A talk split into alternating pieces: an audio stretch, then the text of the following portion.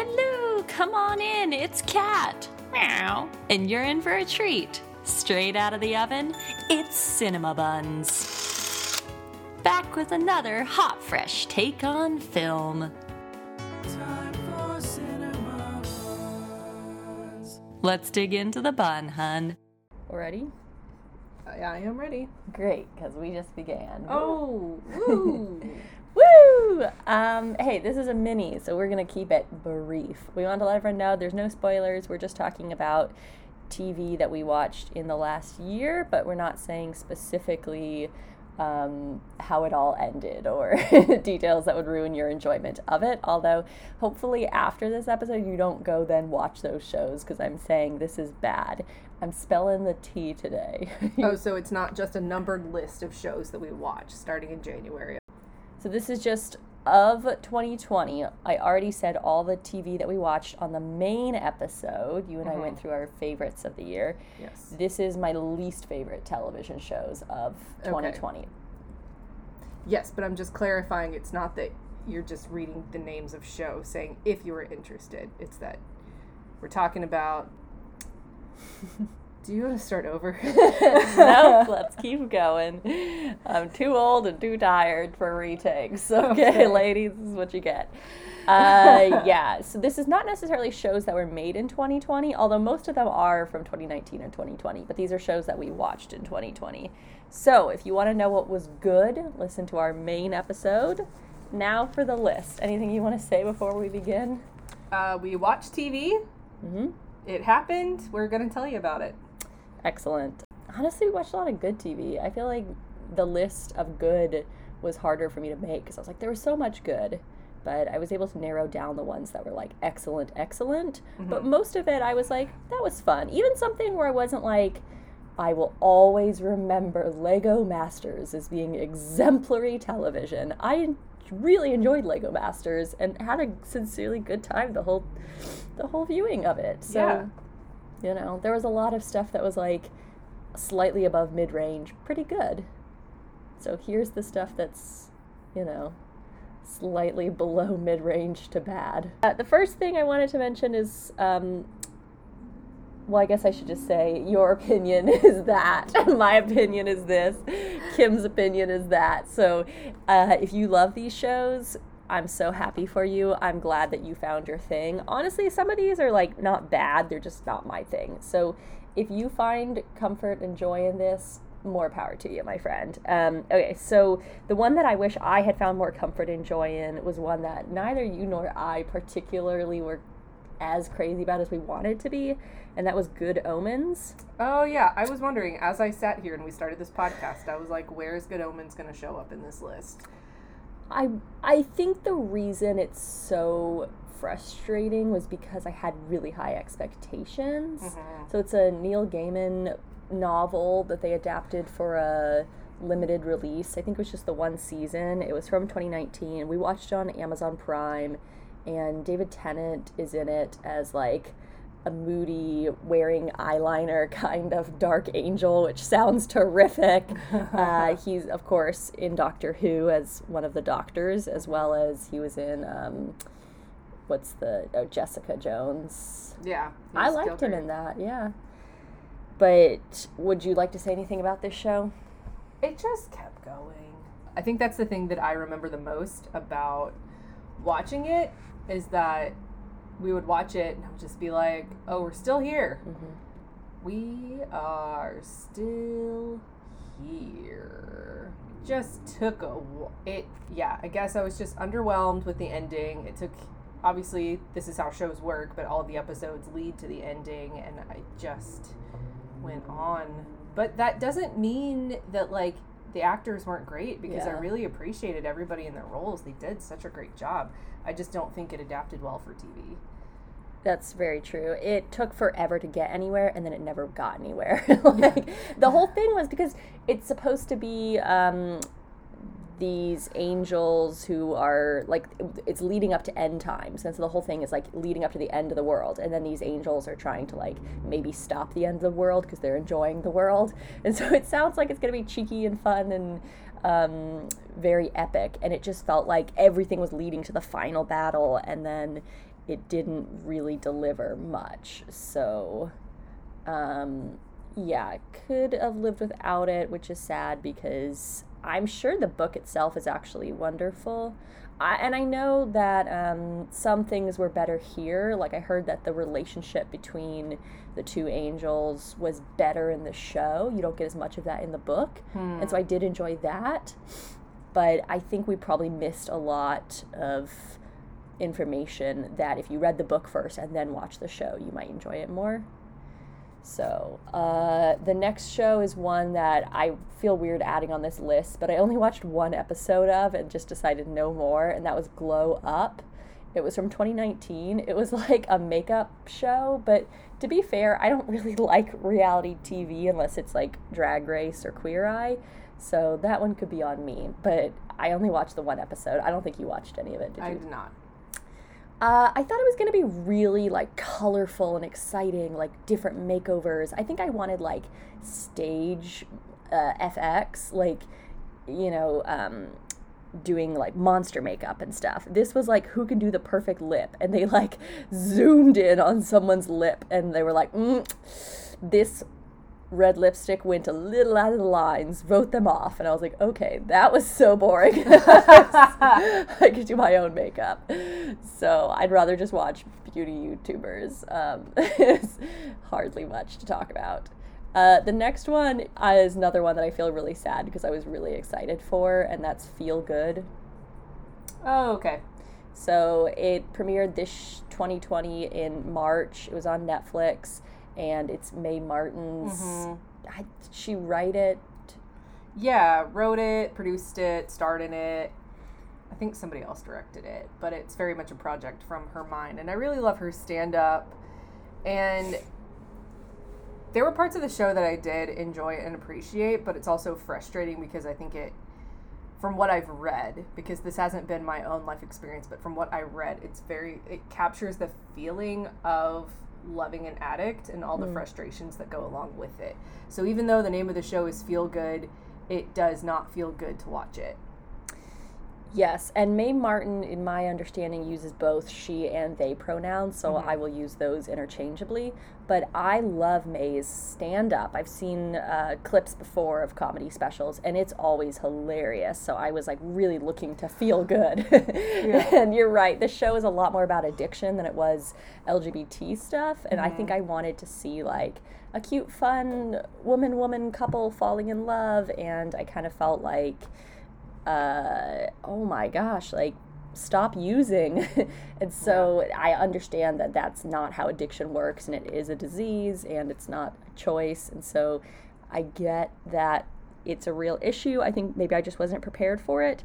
And I also was just, yeah, kind of on edge and stressed the whole time. Mm-hmm. So if you're interested in addiction issues and you like kind of a dark comedy take on addiction stuff, feel good might be more for you. I think I just might need to readjust my expectations before we get another season, which I hope yeah. we do because I want the show to improve. Yeah, it's been picked up for another season. I don't know if they're writing it or I think they've started shooting it. I've seen some tweets about that that they were working on it in the fall, but yeah, we'll just have to readjust our expectations.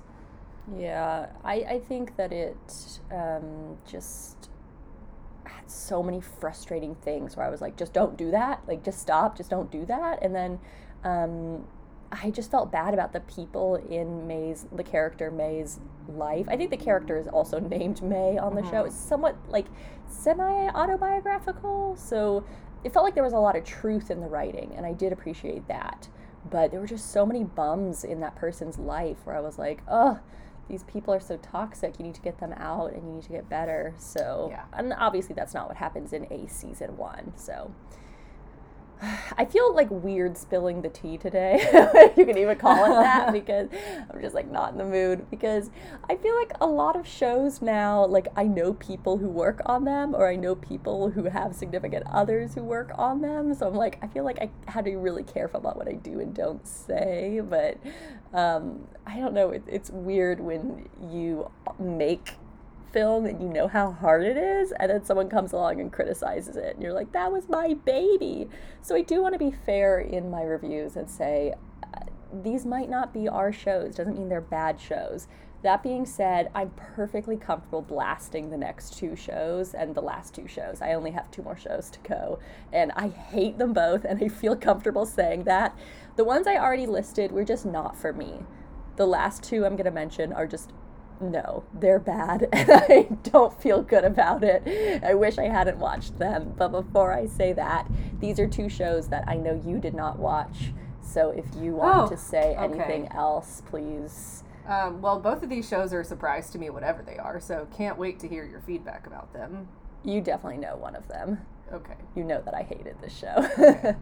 uh, but were there any shows that you wanted to mention that you were like, you know, we didn't need that in our year? Um. We watched most of our TV together this year, but because I was furloughed from work and home all the time, I think I watched additional shows. But I think the only show that you watched without me was Bly Manor and then Dickinson, which I'm now watching. Yeah. I also watched Ted Lasso without you. Oh, and, you're and that's gonna it. be the thing that I say. I'm gonna end my portion of Oh. opinions on the show by saying, like, if you've got access to Apple TV Plus, if you've purchased an iPhone or a Mac product in the last year, they've probably given you a free subscription to Apple TV Plus, so you should check that out and go watch Ted Lasso. So, just to clarify, in this episode where we're talking about TV we hate, you want to just mention that you love this one. I just want to say Okay. I'm going to end on a positive note and say if you need a hug right now, okay. go watch Ted Lasso. You really like it. I'm very happy. So let's get down to it. What are your last two shows? Okay, the show that I am like just wanting my life back from having watched it is Mr. Robot. Oh yeah. you did not like that show. I watched two episodes of it years ago, and I don't really remember anything about it. But you've given me your updates, and I can't. It- No offense to Rami Malek, I really like things that he's done in other shows and movies. Yeah, I don't think it's his fault. His acting, honestly, is, is fine. It's no. I, I kind of feel like I was continuing to watch it because of him. Mm-hmm. But like the writing, so mm-hmm. it's from 2015. There are four seasons. It's on Amazon Prime. It's listed as a drama thriller. And I have to be careful about what I say because I don't want to spoil anything. But basically, whatever you suspect is happening is what's happening. like, there are no twists where I was like, what? Like, everything that unfolds, I was like, yeah, that. Why did we take an entire season to reveal that? Like, d- duh. Mm. There was just so much that was really cliched and super done before over and over again. And I was like, yeah, that is that not obviously what's what's happening here? I think that there is a possibility that I'm too dumb to understand this show. it's, it's possible that this show is smarter than I am, but I don't like feeling like that. Like I don't like feeling alienated, and the Uh-huh. show is so techno babble jargon like because he's a computer hacker so he's always like clicking keys like um oh so smart and i just like now i've hacked into the mainframe blah blah and i was like i don't know if that's how hacking works so i really was expecting to like it because i like mysteries and thrillers and i had seen billboards for it years ago and had always heard really good things but oh my gosh i think it just either went over my head or it was as stupid as I think it is, and I just like saw through the facade. But again, no uh, fault of the actors. I actually think the actors all did a lovely job. It was just like gray lighting, like it was like watching a non-interesting Matrix for an entire season, where it's just like that really harsh fluorescent lighting, and uh, no one ever gets out of the Matrix. So it's like, good gracious, uh, save yourself. Okay, and then the last show, I don't take any uh, responsibility of maybe it's my fault. This one I'm saying is a bad show. I have no qualms with that. They need to apologize. And that was What If? It was um, uh, Renee Zellweger plays the like villain sort of character. Jane Levy, who's in uh, Zoe's whatever playlist, extraordinary playlist is in it. It came out in 2019 on Netflix. It's a neo noir social thriller, and here's the here's the review. It shows the ripple effects of what happens when acceptable people start doing unacceptable things. Each season will tackle a different morality tale inspired by culturally consequential source material and the power of a single fateful decision to change the trajectory of an entire life. So the trailer looked really fun and it looked really like um, Renee Zellweger tells this young couple that if she gets to do anything she wants for the night with the husband, the wife will get all the money to fund her sciency project. And so you're like, what? Okay, that is that like a real premise? Okay. And like it, it was enough to hook me. But then here's um someone from NPR has a review which says it's not a good show, but it's entertaining in a very specific way. And I can speak to that, which is at least I did watch the whole season. Like it's interesting enough to finish the season, but it's so bad. it's like it, like they try to add in so many character storylines. Like it felt like they didn't have enough to fill a whole season. So they just keep adding in new storylines that are absolutely extremist. Like it's not just, oh, a character had an affair. It was like this side character has an affair and then is kidnapped and then the person has to bug their house with cameras and they have to like escape. Like it gets to be so so soap opera y but without the self-awareness i think that's what was missing. Like it needed more like do do do like dramatic music so that we know that they know it's a joke but they took it really seriously.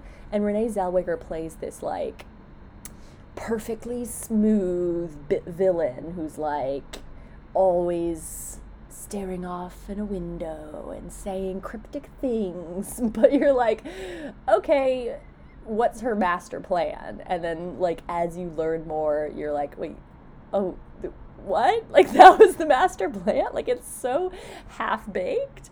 And just like, if you're looking for, again, it's not a good show, but I guess it was entertaining enough for my season. But they, unfortunately did try to put in some things of interest where I was like, well, okay, I'd like a little more of that storyline. But again, there were so many storylines. You were like, I'm not going to get more than a, few moments of every episode about this storyline. So I can't possibly get that invested. Uh, yeah. So, like, she has a brother who's gay, and um, he's Hispanic, and so it was interesting to see like he's in an interracial couple as well as a gay couple, as well as they start being uh, polyamorous. And I thought, well, this is interesting topic. And then she's white; she was adopted by the Hispanic family, so it's cool to see like, oh, uh, different cultures coming together. But I just didn't think any of it was handled tactfully or adding anything to the conversation. And with that, I won't add anything more to the conversation. Good day. ah, yeah. Um, so those are things, those are the five shows that I probably didn't need last year, but upward and onward, my love. Yeah. it's a new year. It's a new year. It's a new day. It's a new night and I'm feeling good. Oh, and um, we did just start WandaVision and I'm excited to see where it's going to go. I think I said last year that was one of the big things I was looking forward to this year. Yeah. So I won't give any review now because just a mini bun, but I hope you all are feeling groovy, doing well, staying safe, staying sane. Anything else, love? Uh, nope, just want this podcast to be over so I can smooch you. Why wait? I thought you were going to say so that you can have your dinner. And I was like, okay, we'll get your dinner. okay, uh, I got to smooch my wife. Love you guys. Bye. Meow.